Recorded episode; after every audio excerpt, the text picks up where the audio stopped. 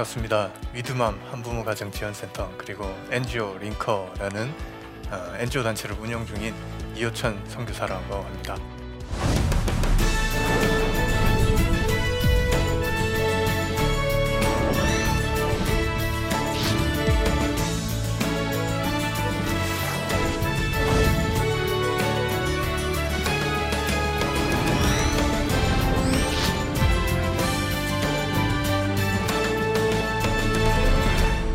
저는 지금 국내에서 청소년 미혼모들을 만나고 있고요.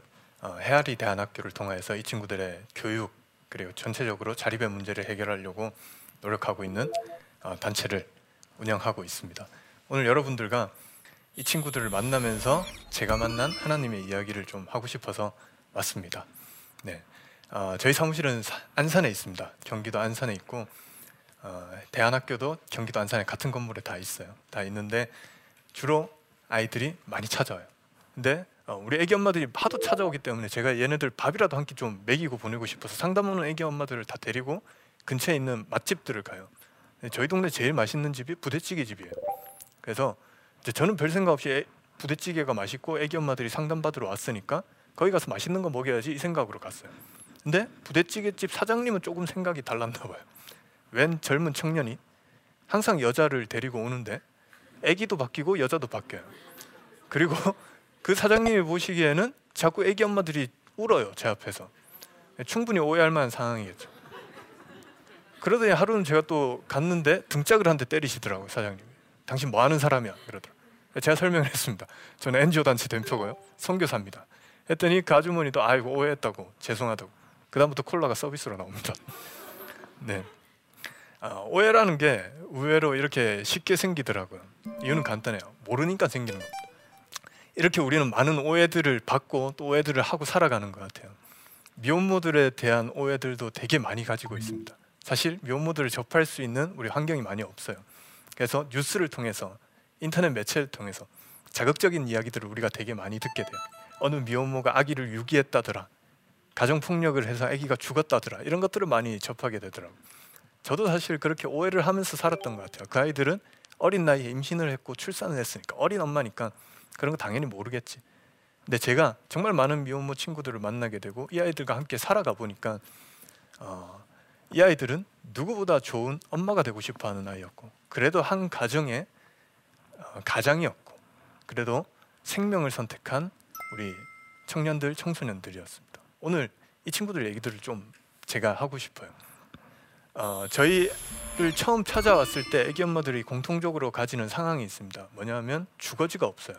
대부분 아이를 출산하고 집에서 쫓겨났거나 뭐 아니 아예 원가족이 없는 아이들도 많이 있죠. 그 상태에서 아이들이 출산하고 아기를 데리고 저를 찾아오기 때문에 친구 집을 떠돌아다니면서 생활을 했거나 아니면 찜질방을 떠돌아다니다 뭐 출산을 한 친구도 있었고 뭐 여기저기 이렇게 떠돌아다니는 아이들이 저희를 많이 찾아와요. 그렇게 하면 저희가 가장 먼저 해야 되는 거는 주거지를 구해야 되는 겁니다. 그래서 뭐 임대주택이라든지 최대한 주택들 싸고 좋은 것들을 저희가 확보해서 이 친구들한테 좀 주려고 하는데 그것도 여의치 않으면 저희들이 보증금을 마련해서 아기 엄마들한테 어, 집을 좀 구해주려고 해요. 그래도 아기랑 좀 살아야 되는 공간은 있으니까. 그러면 그때부터 엄마가 엄마 이름으로 부동산을 계약하게 되고 월세집이라도 이제 구할 수가 있는 거겠죠. 그러면 그 다음부터 이 아이의 엄마 앞으로 주소가 생기게 됩니다.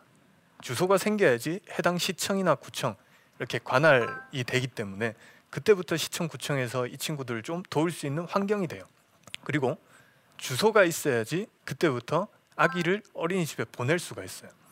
아기를 어린이집에 보내야지 엄마와 아기가 떨어지게 되고 그러면 그 다음부터 아기 엄마들이 일을 할 수 있는 거겠죠.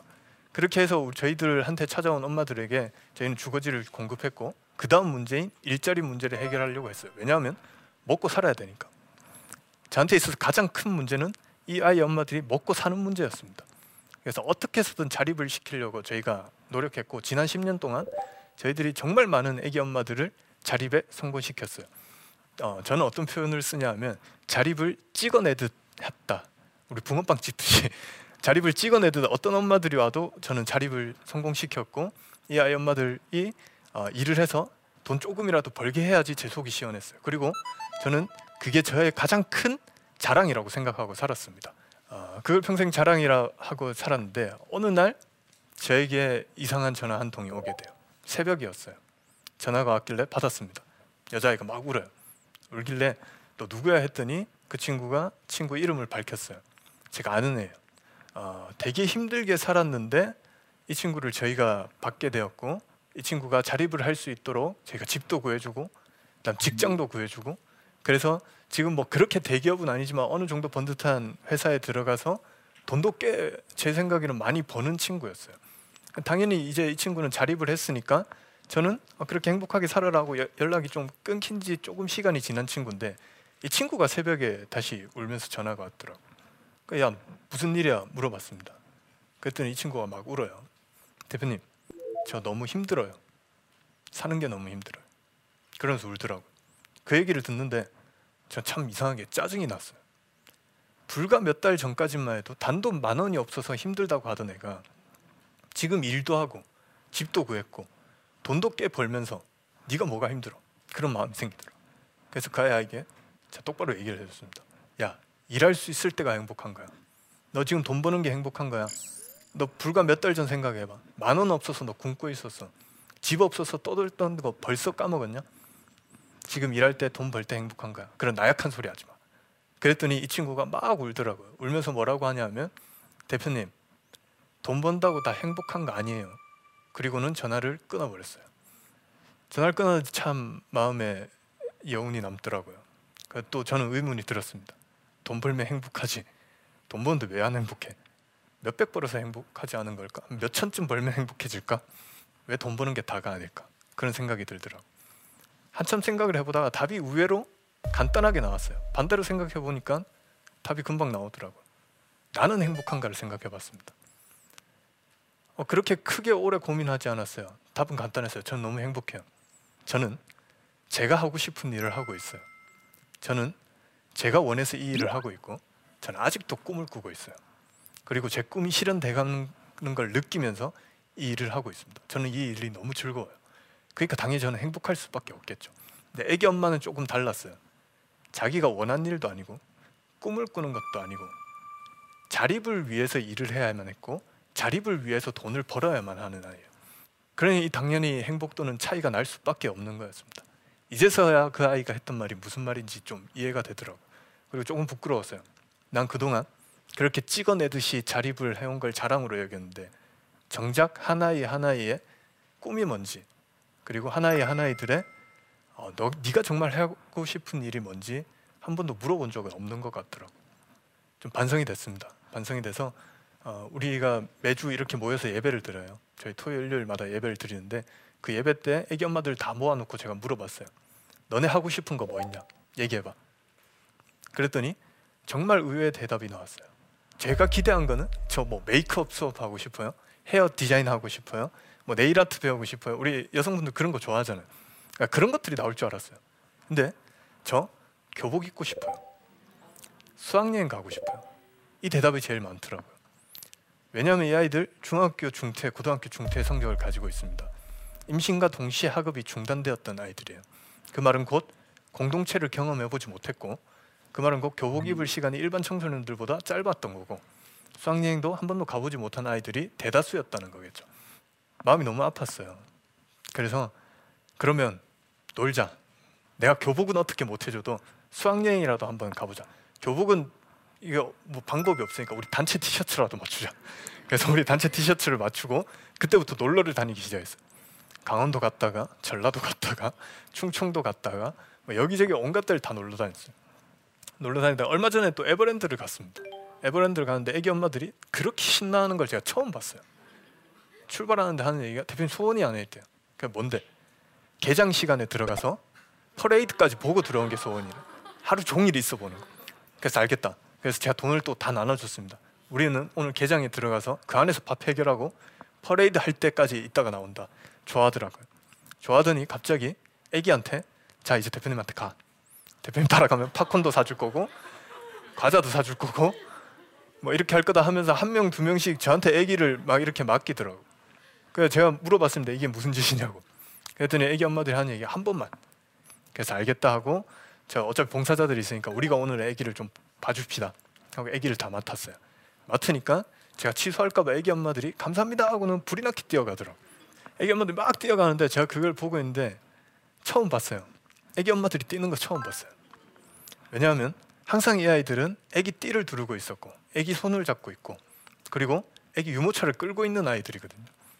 제가 봉사자들한테도 물어봤어요. 아기 엄마들 뛰는 거 본 적 있냐고. 처음 봤대. 쟤는 사실 뛸 수 있는 애들이구나. 달릴 수 있는 애들이구나. 그러니까 저희가 아기들을 봤습니다. 아기들 보고 정말 재미없었어요. 에버랜드를 아기들이랑 가니까 이렇게 재미없는 줄 제가 그때 처음 알아요. 아무것도 못해요. 아무것도 못하고 얘들은 뻑하면 간식 사달라고 뭐 사달라는 건 많고 놀이기구는 또 안 타더라고요. 계속 얘네들 데리고 동물 구경하고 이렇게 다녔어요. 근데 아기들이 이제 한 번 맡겨지면 처음엔 잘 따라오는데 한 두 시간에 한 번씩 꼭 엄마를 한 번 봐야 돼요. 안 그러면 또 울고 나, 난리를 치거든요. 얘네들이 막 아기들이 또 울고 난리를 하니까 봉사자 쌤들이 이제 다급해진 거예요. 에버랜드에서 엄마를 어떻게 찾아요? 근데 저는 신기하게 쏙쏙 찾았어요. 아기들이 울면 대표님한테 가봐 엄마 찾아줄 거야 이러더라고. 그러니까 제가 아기를 잡으면 너네 엄마 저기 있다. 너네 엄마 저기 있다. 바로바로 바로 찾았어요. 찾는 비결이 있습니다. 뭐냐면 에버랜드에서 제일 시끄러운 곳, 제일 깔깔거리는 곳, 제일 뭔가 소란이 일어나고 있는 곳. 거기를 보면 항상 우리 애기 엄마들이 있어요. 왜 그렇게 아기들이 아기 엄마들이 눈에 잘 띌까를 봤어요. 애기 엄마들이 웃는 게 정말 이쁘더라고요. 이때까지 저희가 만나면서 자립을 시키면서 웃은 엄마들이 있습니다. 그 엄마들이 있는데 어, 그때의 미소와 에브랜드에서 신나게 놀 때의 미소는 조금 다른 거더라고요. 자립을 할 때는 이제는 먹고 살 문제가 해결됐다는 그 안도감 때문에 안도의 미소를 지었더라면 이제는 그냥 청소년 본연의 모습을 가지고 행복하게 웃는 거더라고요. 노는 게 즐거워서 웃는 거였어요. 그때쯤 되니까 새로 제가 깨달았습니다. 아, 이 아이들 미혼모이지만 미혼모 이전에 한 가정의 엄마들이고 엄마이기 이전에 사실은 여성들이고 여성이기 이전에 아직 청소년들이구나. 청소년 시기에는 덮어놓고 사랑을 받아야 될 때입니다. 잘못을 하더라도 용서받아야 될 때가 청소년 시기예요. 그렇게 덮어놓고 사랑만 받아야 할 그때에 이 아이들은 아이, 아기를 출산하였고 사랑을 퍼주기만 했지 공급받는 사랑은 한없이 다른 청소년들에 비해 부족함을 저는 봤습니다. 그래서 우리 단체는 그렇다면 이 아이들이 청소년 본연의 모습을 되찾는 일에 우리가 집중을 하자. 그렇게 다짐하고 지금까지 이 일들을 이어오고 있습니다. 조금 특이해요. 대안학교를 처음 할 때는 저희가 우리 모든 엄마들의 자립을 다 해결해 줄까요? 어떻게 해서든 돈 벌게 해줄 까요 우리가 전국에서 자립률 1등 만들자. 뭐 그런 의미로 시작했는데 지금 자립에 관한 수업들이 거의 다 중단되었습니다. 중단되고 저희는 헤아리 대안학교 수학여행이라는 목, 어, 명목으로 계속해서 놀러를 다니고 있어요. 재밌습니다. 신발을 사줘요. 신발 사준다고 사실 욕도 많이 먹었어요. 애들이 무슨 그런 좋은 신발이 필요하나 뭐 사람들은 그렇게 생각하는 사람들도 있더라고요. 신발 필요해요. 청소년들한테 신발 필요합니다. 메이커가 곧 자신의 자존감이 될 때가 있거든요. 근데 우리 아이 엄마들은 어, 5만 원짜리 신발 사는 것도 좀 두려워하더라고요. 그 돈 아기한테 써야지. 저는 강의를 많이 다니기 때문에 어, 여러 곳에서 설교를 하고 강연을 해봤습니다. 청년들 만나면 제가 이렇게 강의를 하는데 그 앞에 신발 신는 게 보여요. 되게 좋은 거 비싼 거 많이 신더라고요. 저도 그런 거 좋아해요. 근데 어, 누군가는 자신한테 투자하는 돈 10만 원, 20만 원이 당연한 거고 누군가에게는 자신한테 들, 어, 투자해야 되는 돈 10만 원, 20만 원이 사치가 된다면 이거는 이 아이들의 잘못이 아니라 저는 우리 사회의 잘못이라고 생각되기 때문이죠. 그래서 저희는 신발도 사줍니다. 가끔씩 머리 염색도 시켜줘요. 출산 후에 산후조리를 제대로 못해서 여기가 다 탈모가 왔거든요. 애기 엄마들이.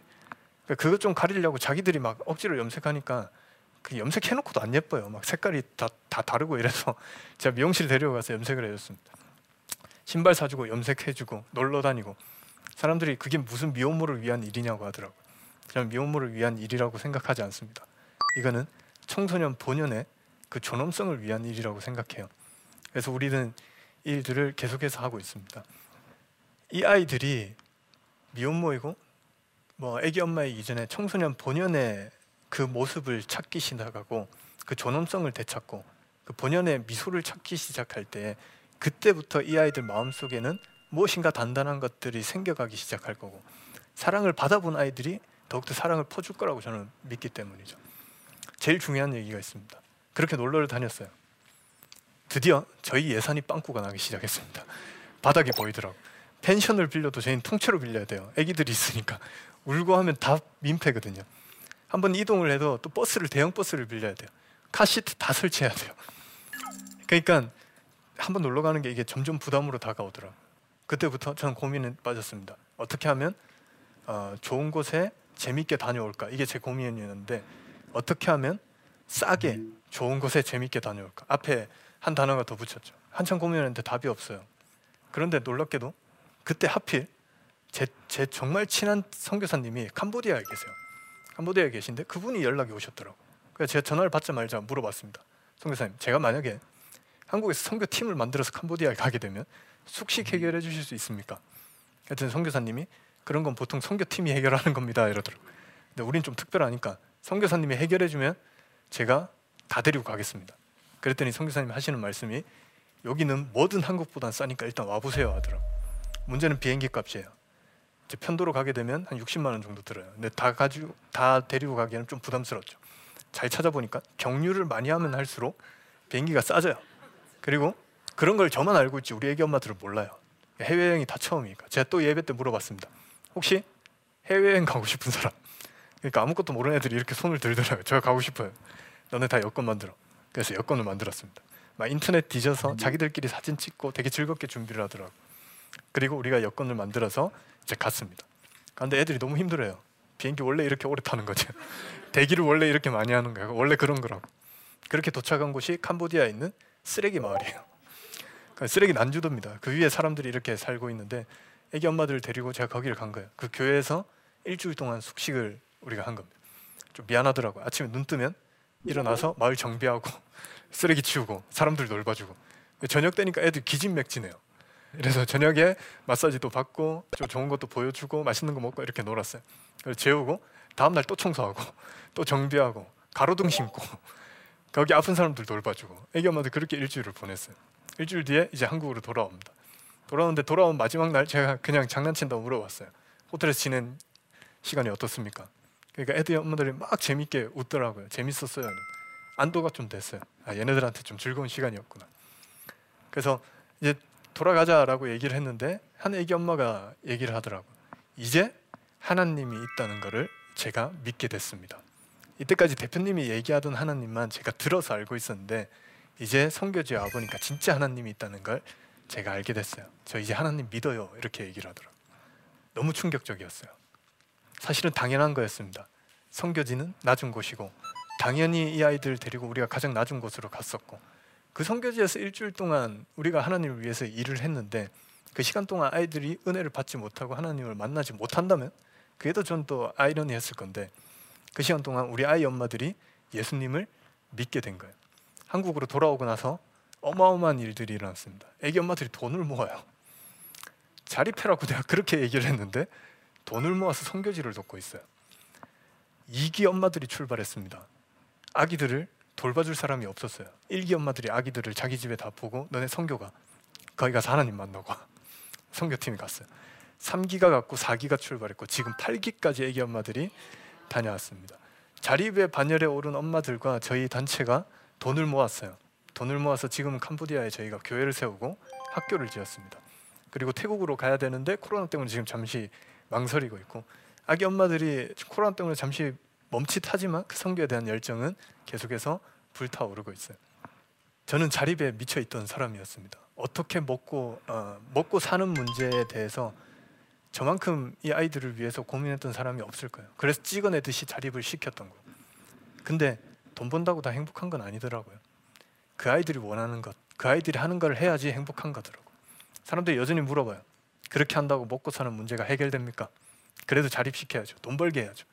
아니에요. 어떻게 먹고 어떻게 사는지가 제일 중요합니다. 차라리 저는 애기 엄마들한테 얘기해요. 돈 많이 못 벌더라도 조금 가난하더라도 우리 예수 믿고 가난하자. 차라리 예수 믿고 좀 돈 좀 덜 벌자. 그렇게 해서라도 우리 하나님 위해 살고 너네들이 원하는 것, 너네들 그 존엄성 찾으면서 살자. 그렇게 저는 가르치고 이 일들을 하고 있습니다.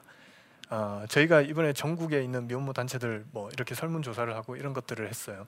했는데 참 신기하게도 저희 단체는 우울증에 걸린 애기 엄마가 단 한 명도 없더라고요. 자립률은 현저히 떨어지는데 애들 행복도가 이렇게 높더라고요. 이제는 제 자랑이 그것으로 바뀌었습니다. 그래서 어, 여러분들도 이 영상을 보시는 모든 분들도 우리 주변에 사회적 약자들이 있고 우리가 돌봐야 되는 사람들이 있다면 어, 그 사람의 자립도 물론 중요하지만 그 사람 본연의 것, 그 사람의 존엄성, 그리고 정말 그 사람이 원하는 것은 무엇이고 그 사람이 행복한 일은 무엇일까? 그리고 하나님이 그 사람에게 바라보고 하나님이 기대하는 것은 무엇일까? 그것들을 함께 좀 생각해 주시고 기도해 주시는 시간이 되었으면 감사하겠습니다. 네, 강의는 여기까지고요. 혹시 질문이 있으시다면 제가 질문 받는 시간 가지도록 하겠습니다. 네. 어, 미혼모들이 사회적으로 인식이 좋지 않은데 이들이 제대로 사회 구성원으로서 자리 잡기 위한 좋은 방법이 있으면 말씀해 주세요. 어, 왜 사회적 인식이 좋지 않을까부터 생각해 봐야겠는 거겠죠. 어, 이 아이들은 왜 사회적 약자가 됐고 왜 그런 편견을 가지고 가는지 저는 항상 좀 생각해 봤어요. 그랬더니 가장 많은 가지고 있는 오해 중에 하나가 어, 윤리적 문제가 있다. 미혼모들은 어, 윤리적으로 문제가 있을까 이런 내용들이 제일 많았어요. 그리고 두 번째는 어, 이 아이들은 당연히 그 아이를 등한시할 거야. 어리니까 노는 게 더 좋을 거야. 이런 생각들을 많이 가졌던 것 같아요.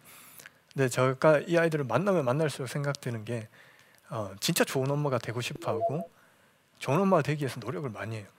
저희가 기도를 시켜요. 애기 엄마들한테 자기를 위해서 기도해라면 어버버해요. 무슨 기도를 해야 될지 몰라요. 아기를 위해서 기도해라면 한 시간이고 두 시간이고 울면서 기도를 해요. 나이는 어려도 엄마였던 거죠. 어, 윤리적 문제로 우리가 이 아이들을 바라보기보다는 사실은 이 아이들은 생명을 지켜냈고 생명을 선택한 아이들이잖아요.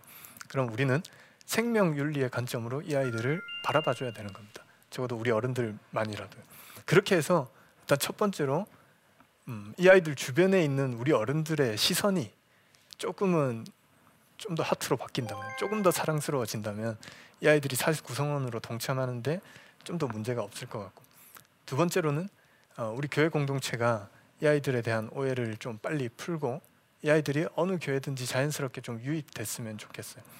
제가 강의 내내 얘기했던 게 사실은 청소년들이다라는 얘기를 했습니다. 사실은 청소년들이고 나이가 많아봤자 청년들이에요. 우리 일반 청년들 대하고 일반 청소년들 대하듯이 대해준다면 얼마든지 저는 어, 가능한 일이라고 바라보고 있습니다. 네. 네, 잘 들어주셔서 감사하고요. 아, 여러분들 시간 나실 때마다 또 기회 되실 때마다 저와 저희 단체를 위해서 기도해 주셨으면 감사하겠습니다. 감사합니다.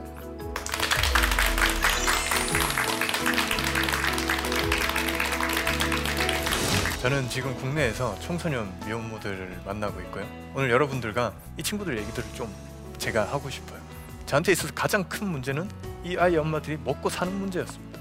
그래서 어떻게 해서든 자립을 시키려고 저희가 노력했고 정말 많은 애기 엄마들을 자립에 성공시켰어요. 어느 날 저에게 이상한 전화 한 통이 오게 돼요. 돈 번다고 다 행복한 거 아니에요. 조금 부끄러웠어요. 난 그동안 네가 정말 하고 싶은 일이 뭔지 한 번도 물어본 적은 없는 것 같더라고. 근데 제가 너네 정말 하고 싶은 게 뭐야? 라고 물으니까 교복 입고 싶어요. 수학여행 가고 싶어요. 아, 이 아이들 미혼모이지만 아직 청소년들이구나. 사실 미혼모들에 대한 오해들도 되게 많이 가지고 있습니다. 근데 제가 이 아이들을 만나면 만날수록 생각되는 게 사실은 이 아이들은 생명을 지켜내고 생명을 선택한 아이들이잖아요. 이 아이들 주변에 있는 우리 어른들의 시선이 조금 더 사랑스러워진다면 이 아이들이 사회 구성원으로 동참하는데 얼마든지 저는 가능한 일이라고 바라보고 있습니다.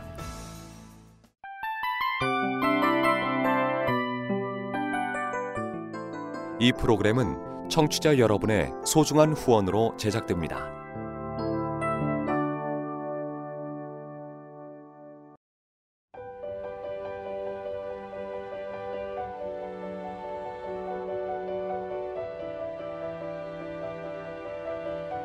세상에는 수많은 교회들이 있지만 더 깊이 있는 말씀 강해를 찾기 위해 크기로만 교회를 선정하지 않습니다. 보다 좋은 영적 콘텐츠를 더 많이 나누기 위해 방송비를 받지 않습니다. 1년 365일 복음만 전하고 싶어서 우리는 광고를 하지 않습니다. 온누리의 복음을 땅끝까지 CGN TV와 함께 땅끝 선교사가 되주세요